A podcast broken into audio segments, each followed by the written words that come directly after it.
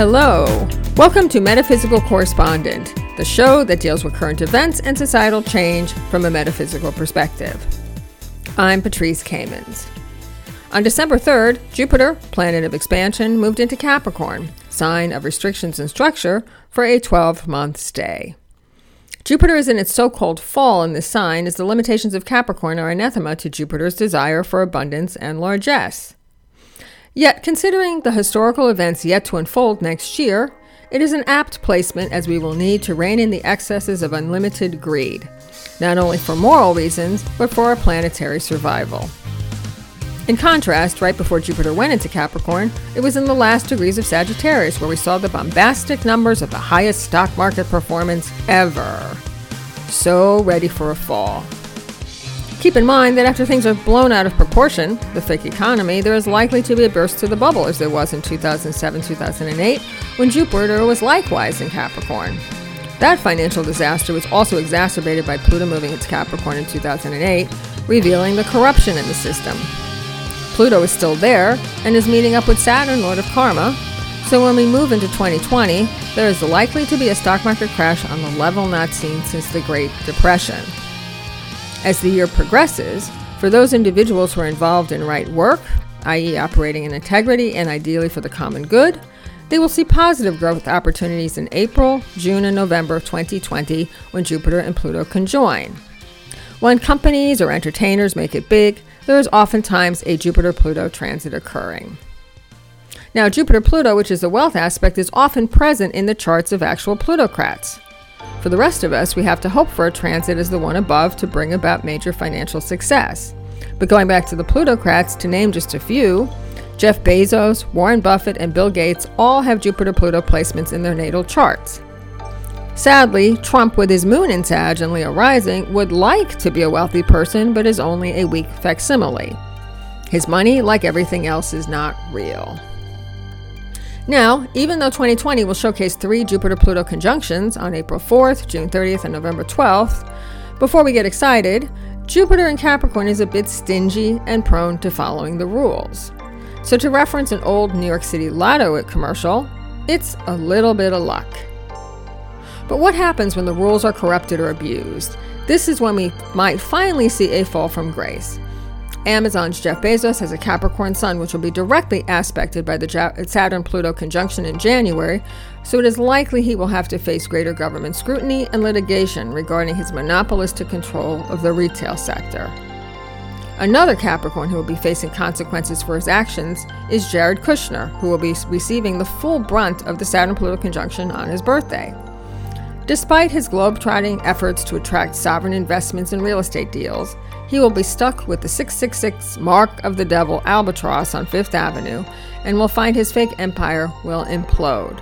Like his father in law, Kushner does not have an actual wealth aspect in his chart, but rather a large appetite for money and power, and whatever assets he has did not come from his own efforts.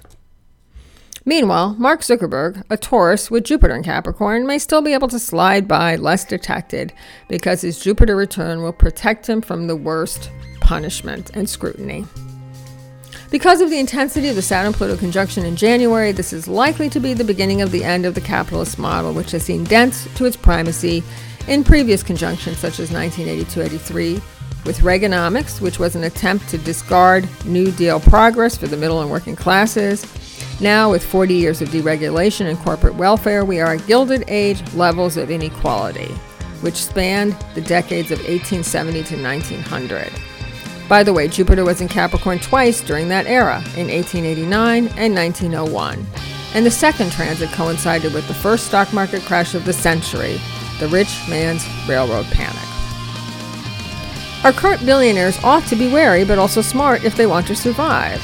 Just like FDR instituted the New Deal to save capitalism, the plutocratic class must release a stranglehold on the economy and contribute more of their booty and bounty to the less fortunate.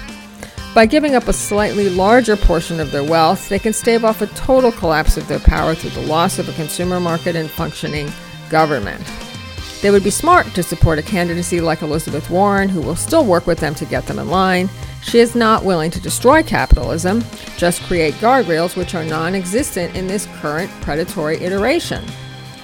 And while she is demonized as the Antichrist and a socialist, hers or Sanders' plans for restructuring the economy are the only ones that will stave off total disaster, as centrist plans of business as usual are bound for failure. Even Bernie's and Warren's economic models do not go far enough in calling for a complete move into socialism, which is what we probably need at this time to manage productivity and resources effectively in order to survive climate catastrophe. Jupiter in Capricorn suggests we all take practical, realistic steps to build a more workable society. Everything extraneous must be eliminated. This is an energy of paring away all but the essentials. With a strong focus on a long term goal, we are asked to be disciplined and engage in delayed gratification rather than seeking total and immediate satisfaction. This is an energy that will not be very kind to the present and all the grifters and grabber, grabbers. Lastly, Jupiter and Capricorn perhaps bring a greater respect for our elders, but only if they've earned it. Yes, Trump's emotional retardation is such an easy target, but many in Congress act like high school bullies and rabble rousers rather than mature servants of the people. In fact, they have been rewarded for the theatrical faux populist ignorance. Once the bubbles burst, the economic one, the fascistic one, the illusion of supremacy, we will notice the wreckage on a human scale, both in and out of the halls of power. Those conservatives with any self respect or honor will have to fix the ravages of a party poisoned by hypocrisy, greed, hatred, and corruption. And this would be appropriate work during Jupiter and Capricorn. However, that is a thankless and likely impossible task, and Saturn Pluto will ring in the death knell of the GOP party for good, as once the plutocracy is demolished and the older evangelicals die, there will be no constituency to speak of. And it may be too late, even as we speak. Jupiter is weaker in comparison to the Death Lords Saturn and Pluto.